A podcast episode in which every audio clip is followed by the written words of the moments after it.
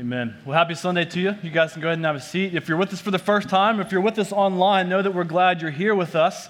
Uh, you may know the college students have re- officially returned back to campus.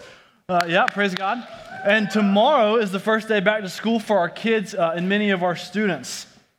And with everything that's going on in our world, uh, there will be a lot of adjusting that will be happening this week. Uh, so be praying for our students, uh, for our kids, and for the parents as everything uh, is adjusting back this week. And before we jump into Exodus fifteen today, I want to take a minute and talk about our groups that have officially resumed for this fall with both online and in-person options. And the one thing that has been made painfully obvious over the past six months is that we were wired to be in community with people. God has made us relational beings, and we need to be with people. We were not made to live in isolation, uh, and especially as followers of Christ. If we're going to live out the life that God has created us to live, we need to do it with other people who are doing the same thing. Looking at God's word together, uh, holding one another accountable, And, and, and praying for one another. And our three core values here at New City Church are authentic relationships, intentional discipleship, and missional urgency. And we believe that uh, these are best lived out in our city groups. What we do here on Sunday is only half of what we do. A major part of our church is our groups ministry. This is where we can grow deeper with one another, sharpen one another, get into God's word together, and encourage one another. You know, many of my best Uh, relationships and deepest relationships in my Christian life that have encouraged me, sharpened me, and spurred me on to live uh, live out in faith, to take risks for the gospel. These these have developed in our groups and in, in settings like our groups ministry. And so if you're not in a city group, we would encourage you to jump in one. You know, we've got uh, four groups all over the Tampa area, three multi-generational groups and one college group. Uh, we want to see people raised up uh, and sent out into their community and the world with the gospel. And our groups are an integral part in this process. And so sign up and get plugged in, uh, and then see how God may grow you in a group. That said, we're going to jump into our, the book of Exodus today. Uh, over the summer, uh, here at New City, we've been marching through the book of Exodus, and it's been one of those books. It's hard to take in. You know, God's people were in ruthless slavery under an evil Pharaoh, and then there's ten hard uh, and difficult plagues, and it felt like hard sermon after hard sermon, judgment after judgment, continually seeing hardship. But as we know and as we've seen, this is the Christian life. And life is not always rainbows and butterflies. Life is not always lived on the mountaintop. The Christian life is the life of, cycle, of a cycle of peaks and valleys. It's a cycle of highs and lows, triumph and hardship. And, and, as, and we see God's word reflect this and show this. Remembering that our world is broken. And so uh, it's so hard to take in at the time of the hardship, but looking back on it, we can see God's faithfulness to grow us, to prepare us, and to deepen us in these times. You know, God's hardship, uh, and it, God uses hardship and difficult seasons in our life to further anchor us, to further grow our faith in Christ. You know, James says in, in James one, verses two and three, he says, "Count it all joy, my brothers, when you meet trials of various kinds, you know that the testing of your faith produces steadfastness." We'll see that today, the idea of steadfastness. Trials help us grow in this and standing firm, and they help us to find our true anchor in Christ. This, this is what we saw last week, where, uh, where God's people were put in a hard place with nowhere to go. The Egyptians were on one side and the Red Sea on the other, and they were trapped, they were cornered, and the impending death of the Egyptians was coming at them. And Moses, courageously and in faith, he tells God's people, he says, "Fear not, stand firm and see the salvation of the Lord. The Lord will fight for you." And that's exactly what happened. Moses walked up to the sea, he lifted up the staff, and God parted the Red Sea. And everyone walked through the Red Sea on dry ground untouched. The people of Israel, they were saved once and for all from the slavery of Egypt. They were in slavery for four hundred thirty years, and then in an instant, God saved them.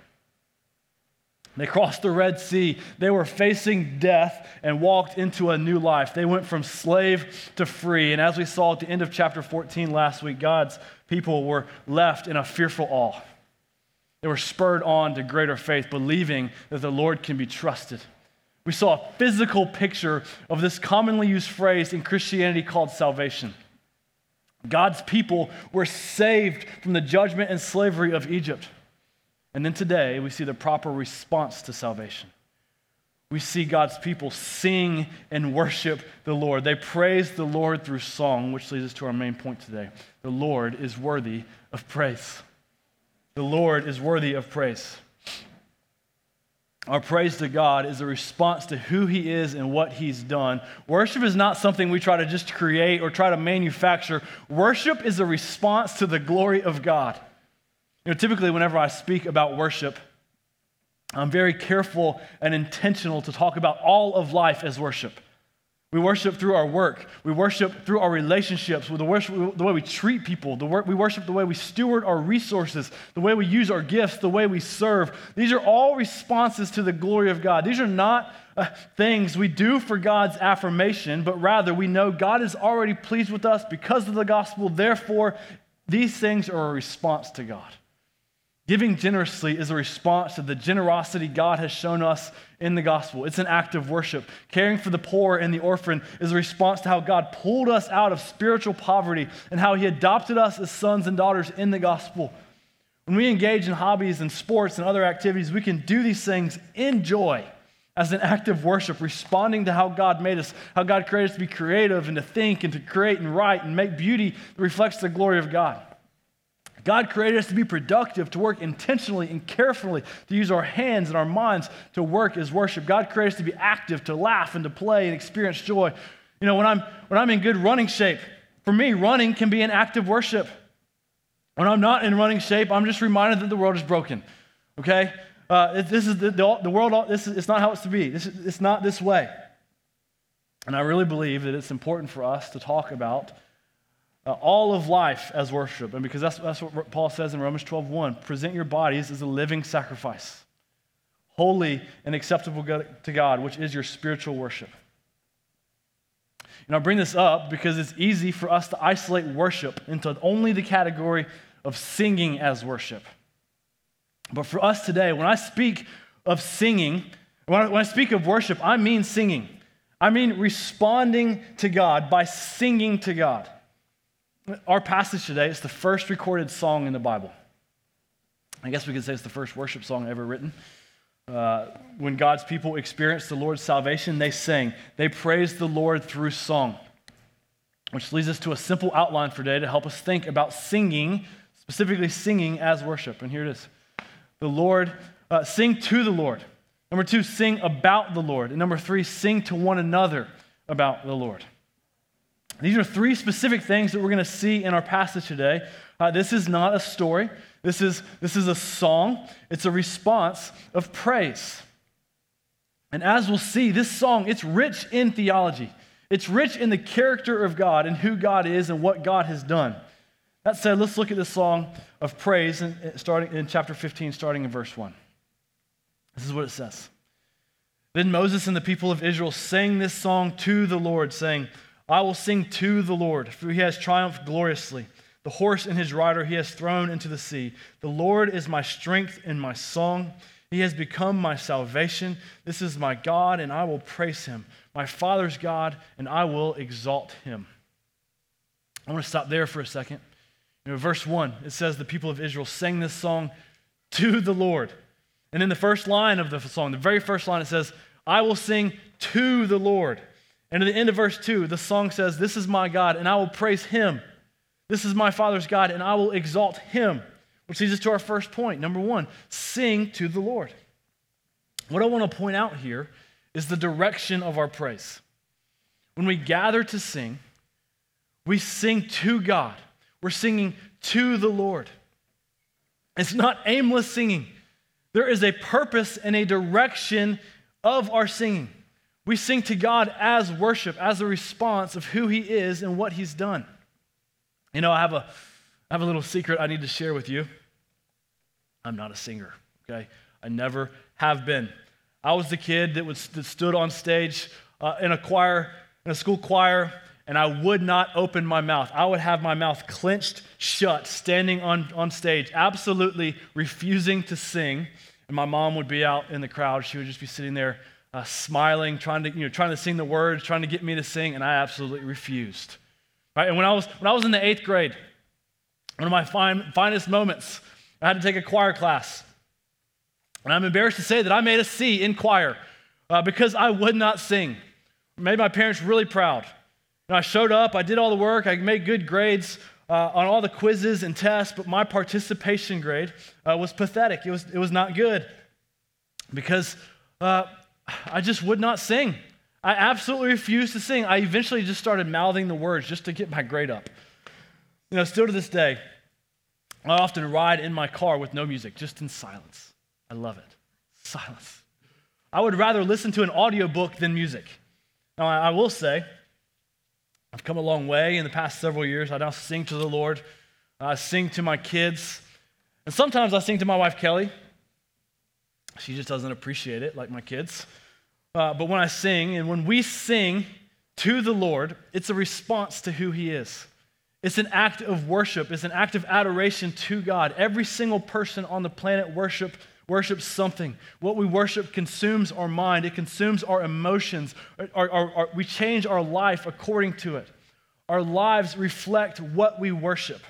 And so when we sing to the Lord, it's a reflection of what we worship. It's an acknowledgement of those moments. It's acknowledgement in those moments. Yes, God, I believe this to be true. God, I love you. God, I trust you. God, I need you. The cross is sufficient. Jesus is enough. Singing is a response to who God is, but it's also a command from God. God commands us to sing.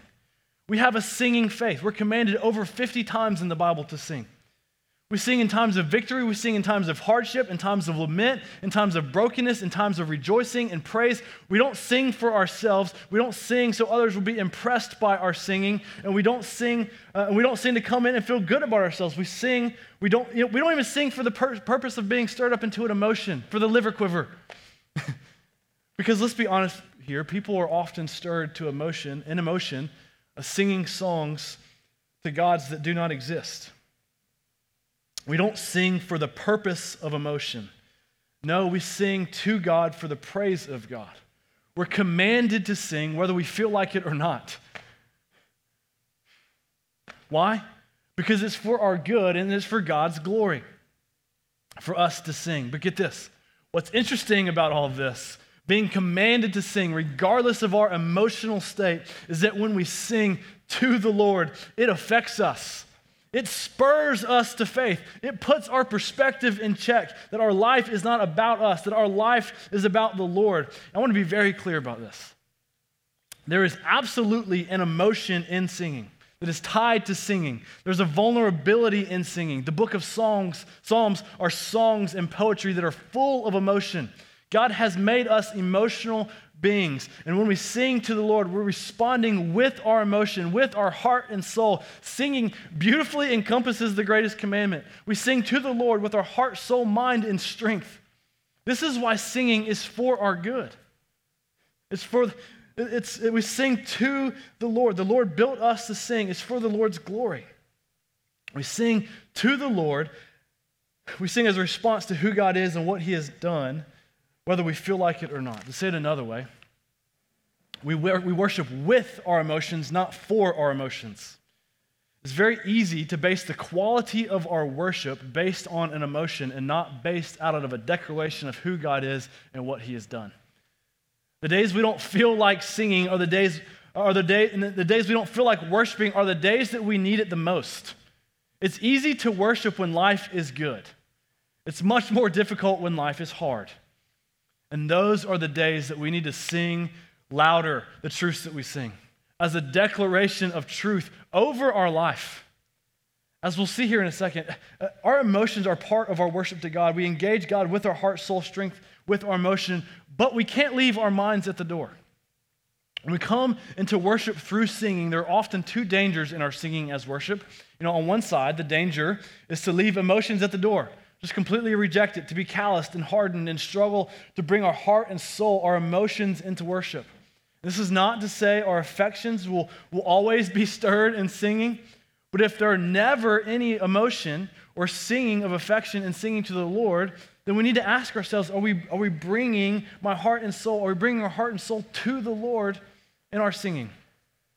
On the other side, the danger is to completely base our worship on our emotion and completely disregard our mind. When we look at our song today, we'll see that we have to engage our minds in what we sing. We want to sing good theology, which leads us to our second point, where we'll spend most of our time today. Number two, sing about the Lord. You know, if our if our goal in singing was to be stirred in an emotion, then we would sing songs maybe different than uh, what we sing now. You know, I mean, go to any concert. We see people stirred in emotion, no matter what type of concert you go to, whether it be a George Strait concert, country, rap, hip-hop, alternative, classical music. Emotions are stirred. It's scientifically proven that music is tied to emotion. Being stirred into an emotion is a good thing, or it can be a bad thing, depending on the direction of our emotion. Music can stir people to anger, to unhealthy desires, to apathy, to fear, to sadness, or loneliness, or it can direct people to love and peace and courage, contentment, thankfulness, and joy. It can fuel our faith. So when we sing together to the Lord, the words we sing matter. Right? The truths that we sing matter. The direction that we sing, it matters. You know, because music, it helps us remember who God is and what He's done. For example, when I want to memorize a Bible verse, I make it into a song. Desiring God, God, they have an app called Fighter Verses that put music into every one of those verses they have on this app. And it helps us to remember God's Word. We have our we have our kids sing so they can remember God's Word, so they can know who He is and remember what He's done. We sing about the Lord. We are being equipped to remember truths about God. Whether we know it or not, we are being discipled by what we sing here on a Sunday. This is why we want to sing good theology. What we sing matters. It directs our emotions. It gives us tracks for our emotions to stay in, and it helps us to grow and remember who God is. When we sing and declare truth through song, it's a call for us to remember these things, to believe these things, whether we feel they are feel like they are true or not. I'll say it this way. Our theology must drive our emotion. Our emotion cannot drive our theology. And when we come in and sing about the cross and sing about God's glory and goodness and kindness, we're connecting what we know to be true in our head, we're connecting it to our heart. When we look at this song in more depth in just a second, we'll see this song is rich in declaration of the character of God, of who God is and what He's done. This, this, this song is the anthem that they sang for thousands of years to try to remember this incredible event of the Exodus. You know, in Revelation fifteen, at the very end of the Bible, when God is declaring His eternal rule over, over creation, it says, it says, sing this song. It says that this song of Moses will be sung. It says the song of Moses and the song of the Lamb will be sung, remembering uh, the Lord's good deeds. This song was a memorial that fueled their faith. It showed that, that God has a, God is a mighty warrior and is steadfast in love, that helped them remember God's marvelous work. That said, let's continue to look at this song that declares who God is, as seen in Exodus, starting in verse three. The Lord is a man of war. The Lord is His name.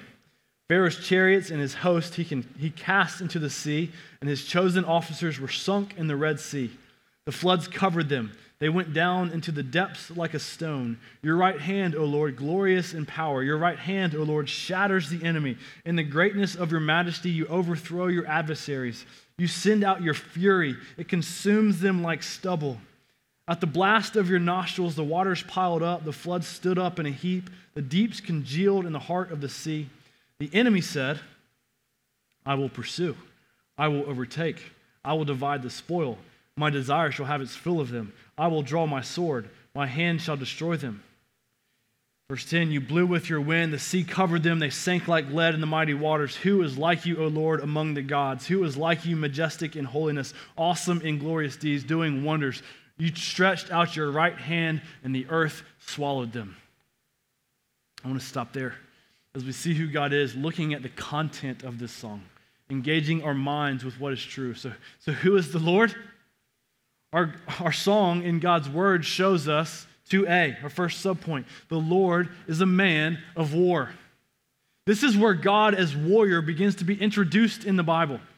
They're singing about God as a warrior to remember this, to believe this. Up to this, up to this point, we've seen God as creator. We've seen God as Yahweh to this point in the Bible. And now we're seeing God as a man of war. We touched on this some last week. We saw Moses declare that the Lord would fight for God's people. If you remember right before this, Moses said, fear not, stand firm, The Lord will fight for you. And now they've visibly seen it. They're standing on the other side of the Red Sea with this miraculous event fresh on their minds. I just imagine in this moment, them looking at the debris, you know, kind of still lingering there in the ocean, kind of coming up off the waves, the calm quiet of the water, kind of the mist coming up off the, off the ocean, gathered together, just quietly staring, gazing, just kind of in awe, looking back, thinking, did that really just happen? How, how did this happen? God, you did this. They were, they were panicked, stuck, trapped. They were fearful, and now they're free, completely free from the slavery of Egypt and standing there in awe. And they started singing as a response that the Lord fought for them, that the Lord is a man of war, that God is a warrior. This idea of God is only a gentle lamb. It flies out the window in this song. God is both perfectly meek and gentle and also a fierce warrior. Think about, think about this. Think about what they sang about God. Listen, listen to these verses again. Verse four, God cast chariots into the sea. He sunk chosen officers. Verse six, God's right hand shattered the enemy.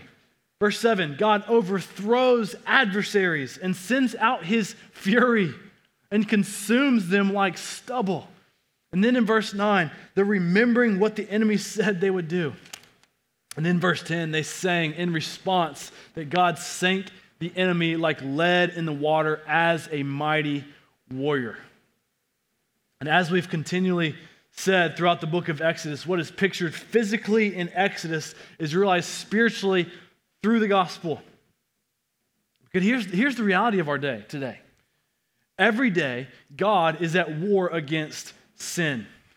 God is engaged in a spiritual war, fighting for his people. You and I, every single day, are faced in a spiritual war. We are in a war against cosmic powers, as Paul says in the book of Colossians. When we seek to advance the gospel, our enemy puts a target on our back, seeking to destroy us, seeking to do, as verse nine says in the song, which says, I will pursue you. I will overtake. I will divide my spoil. My desire shall have its fill of them. I will draw my sword. My hand shall destroy them. We are in a cosmic spiritual war, a war against sin that seeks to destroy, that seeks to fill our desires, that seeks to overtake, that seeks to pit brothers and sisters against one another, uh, that seeks to try to overtake our emotions with fear and apathy and bitterness or discontentment, that seeks to put lies in our head, that seeks to lure us away from God. But hear this today. Jesus Christ at the cross declared victory over the war. We may lose a few battles, but the war has been declared victorious. When Jesus Christ went to the cross, died and rose again, he went to the cross as a man of war to fight and destroy and proclaim victory over the enemy.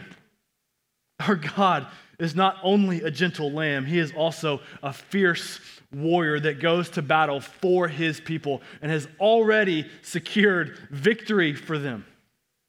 And here in the book of Exodus, we're seeing a small glimmer of God as a victorious warrior, foreshadowing, as we look ahead, foreshadowing what we now know as the eternal victory at the cross. And here we are today. We stand looking even further ahead when, we, when this victory will be fully realized and completed in the book of Revelation. In Revelation nineteen, at the very end of the Bible, we see that the war is over. It's done. The, and Christ reigns supreme forever and ever. Listen to Revelation nineteen. We're going to read it here in a second. This is speaking of, this is Jesus Christ. We see Jesus, the victorious warrior, securing the final battle and establishing eternal victory. This is what it says. Just, just listen to this with great anticipation of the great day to come as followers of Jesus. This is not a fearful day for us, but a day where God will reign victorious. Look at what it says in Revelation nineteen, starting in verse eleven. Then I saw heaven opened, and behold, a white horse. The one sitting on it called Faithful and True, and in righteousness he judges and makes war. His eyes are like a flame of fire, and on his head are many diadems, and he has a, has a name written that no one knows but himself. He is clothed in a robe dipped in blood, and the name by which he is called is the word of God. And the armies of heaven, arrayed in fine linen, white and pure, were following him on white horses. From his mouth comes a sharp sword with which to strike down the nations, and he will rule them with a rod of iron. He will tread the winepress of the fury of the wrath of God the Almighty. On his robe and on his thigh, he has a name written, King of Kings and Lord of Lords. Brothers and sisters, our God is a mighty, victorious warrior. This is something to sing and declare over our lives, and that we know, so that we know it and remember it, and we get it stuck in our heads, fueling our faith. If you are in Christ, hear that today. God is fighting for you. And not only is he fighting for you, but he is also victorious for you. Hear, hear this. If we are in Christ, our faith is secure. Think about, think about the people of Israel in this moment. As they're singing about God as a mighty warrior, the faith they have in this moment to move forward because God is on their side fighting for them. I mean, how, th- that was them. Think about us today. Here today, those that believe in Jesus Christ, we can know that our faith is secure. Things on this earth will come and go. Emotions will come and go. Stuff will come and go. People will come and go. Diseases will come and go. But our God has secured us. And our God, our warrior, will not come and go. He is eternal and he is secure. It is guaranteed that in our lifetime we will have trouble. It is guaranteed that each day we will have trouble. It is guaranteed that trials will come, will come. We may get sick. We may lose all of our resources and money. We may lose family or friends. We may be neglected or rejected. But our God, our mighty warrior, is a valiant warrior who has declared vic- victory over us, securing us as his own. God did not fight for his people because of their holiness, not because of their character, not because of their accolades, not because of their achievements. No, God fought for his people under the mere fact that they were his people. That's it. They were his, so they fought for him, fought for them. Listen to this, just hear this. If you're in Christ, if you believe the work that God did at the cross, God is fighting for you. God is fighting with you. God has declared you secure. That's it. No questions asked. Why? Because God is a man of war.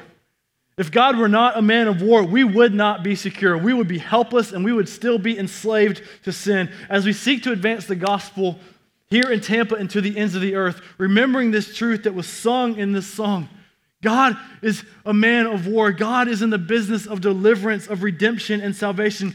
This is the war that God won at the cross. Get this. Today, right now, we're living in the victory lap. The battle has already been won. The war has already been won. As we walk through our day in Christ, we are walking victoriously. And you know what the enemy is trying to do? The enemy is trying to make us think we've lost. The enemy is trying to deject us and dismantle us. No, we completely reject that. Because of Jesus Christ at the cross, we walk through our day in victory. As followers of Christ, we seek to gather as many people as possible on our victory lap in joy, saying, come on, come with us. We're in victory. Look where we're going. Christ has already won the battle. He's already won the war. What confidence can we have as we sing about this, as we declare this over our lives? Because listen, our, we're going to have ongoing sin struggles. They will, but they will one day vanish. Maybe in this life, maybe in the, in the next. But regardless, they will vanish. Why? Because God's a victorious warrior. God will have people from all nations worshiping him. Why? Because God is a victorious warrior. God will bring salvation into the lives of people. Why? Because God is a victorious warrior. This is why we sing. Because we are declaring in unison with our head and our heart to God what is true. We're crying out to God saying, yes, I believe this. God, you are a victorious warrior. And then, and then look what follows, starting in verse thirteen. It says, you have led in your steadfast love the people whom you have redeemed. You have guided them by your strength to your holy abode. The peoples have heard, they tremble. Pangs have seized the inhabitants of Philistia. Now are the chiefs of Edom dismayed. Trembling seizes the leaders of Moab. All the inhabitants of Canaan have melted away. Terror and dread fall upon them. Because of the greatness of your arm, they are still as a stone. Till your people, O Lord, pass by. Till the people pass by, whom you have purchased. You will bring them in and plant them on your own mountain, the place, O Lord, which you have made for your abode. The sanctuary, O Lord, which your which your hands have established. The Lord will reign forever and ever. Verse nineteen, for when the horses of Pharaoh with his chariots and his horsemen went into the sea, the Lord brought back to the waters of the sea upon them, but the people of Israel walked on dry ground in the midst of the sea. I love this. In verse thirteen, the Lord led in his steadfast love, showing to, which shows us our next subpoint, two B. The Lord leads in steadfast love. The Lord is a mighty warrior, but he's not erratic and unstable, but rather he leads in steadfast love. We see God here as perfectly balanced. These are not at odds with each other. Each other. This is who God is. He's both fierce and compassionate. He's both just and merciful. He's both full of truth and grace. He's both powerful and personal. He's both courageous and stable. Something I want to point out is that when we say steadfast love here, this is not a romantic type of love. This is a commitment type of love, showing loyalty and faithfulness and stability.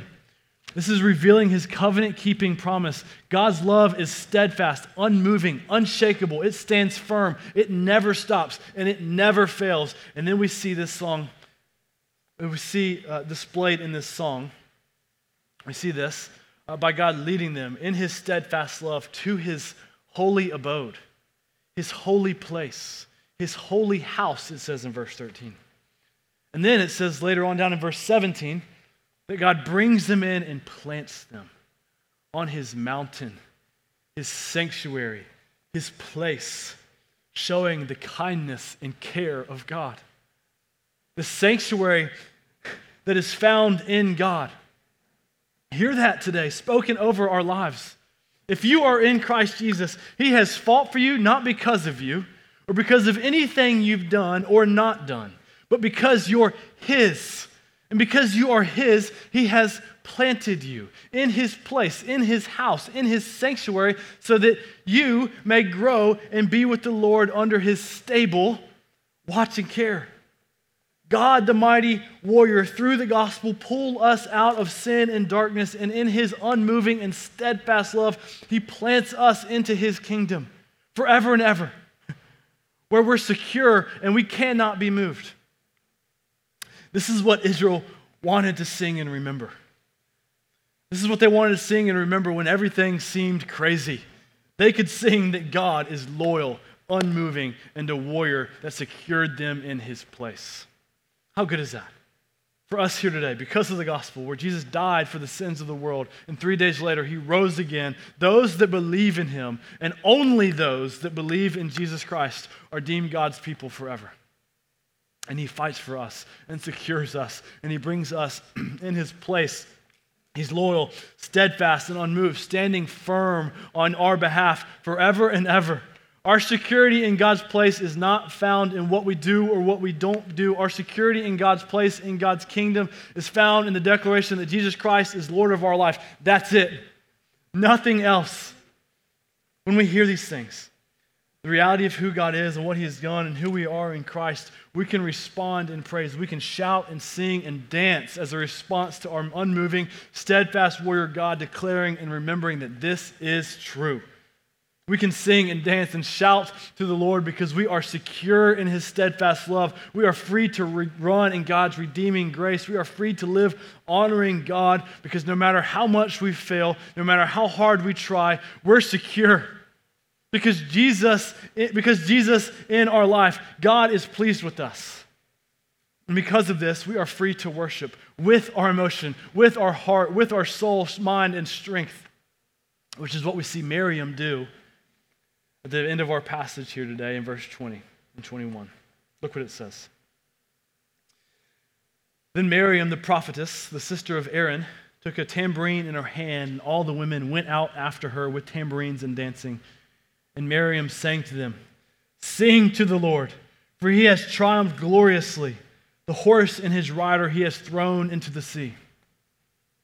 Miriam's response was to make music and sing and dance, to make more music, to make another song, probably with great emotion.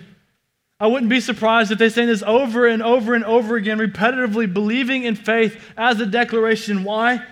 Because she had been set free. They had been set free from the bondage of Egypt, and they are now kept secure by God. But something I want to point out here in our third and final point was something that Miriam did, not for the Lord specifically, directly, but for everyone else. It says she took a tambourine, and then all the women followed after her with tambourines, and they started dancing. Get this. Miriam's praise led those around her to praise the Lord. This is so good. This is so important for us today as a church. We must, number three, sing to one another about the Lord. Miriam saw God do an amazing work, and she fearlessly, she grabbed a tambourine, and she started singing and dancing, and everyone else followed her. She started singing, saying to them, singing to them, saying, "Sing to the Lord, sing to the Lord. God is victorious. Sing to the Lord. God has secured you in his place. Sing to the Lord. God has des- des- destroyed our enemies. Sing to the Lord." Miriam's praise and encouraged others to praise. Miriam led others in worship, declaring and spurring on praise to our God who is worthy of praise. When we, when we sing and shout and dance before the Lord, when we sing to the Lord and about the Lord, we're encouraging others to do the same. We're exhorting others and leading others to worship. Listen, Jordan's not our only worship leader. If you are in Christ, you are a worship leader. You can lead others to worship at your seat wherever you are. If you want to serve our church, praise the Lord and sing. If you want to spur on our church, if you want to encourage a brother or sister, sing and shout and clap to the Lord. If God has stirred your heart into joy out of response to who God is and what he has done, don't hold back. Praise the Lord, sing and shout and dance before the Lord. But do you know what encourages me the most as I say all of this? When I know that people are struggling. When I know people are hurting, when I know people are in pain, when I know that people are going through a difficult time, and yet they stand firm anyways and praise the Lord in song anyways, as a declaration of standing firm in Christ. If you are struggling today, I want to call you to sing and praise the Lord anyways, because God is victorious. God has brought you into his place. You are his. You are secure. He has declared victory in your life as unmoved and steadfast in love. Listen, praising the Lord, it's contagious. A heart of thankfulness is contagious. No matter what happens in this world, God is unchanging and unmoving. Our God is stable and steadfast, and our God is a victorious warrior that will not change. Our response today, our call today, is that no matter where you are, no matter how you feel, no matter what you bring here today, I want to call us to praise the Lord. I want to call us to sing to the Lord, because you know why? Our God is worthy of praise. Let's pray. God, we... You are worthy. You are worthy of our praise. God, you are a mighty, victorious warrior that is also steadfast and stable in love. Father, you are warrior. You are, you have declared victory over us. If we are in Christ, we have, we have a reason to sing. We have a, we have a reason to praise. God, you are, you are worthy of our praise. Would we stand and sing to the Lord? We ask this on Jesus' name.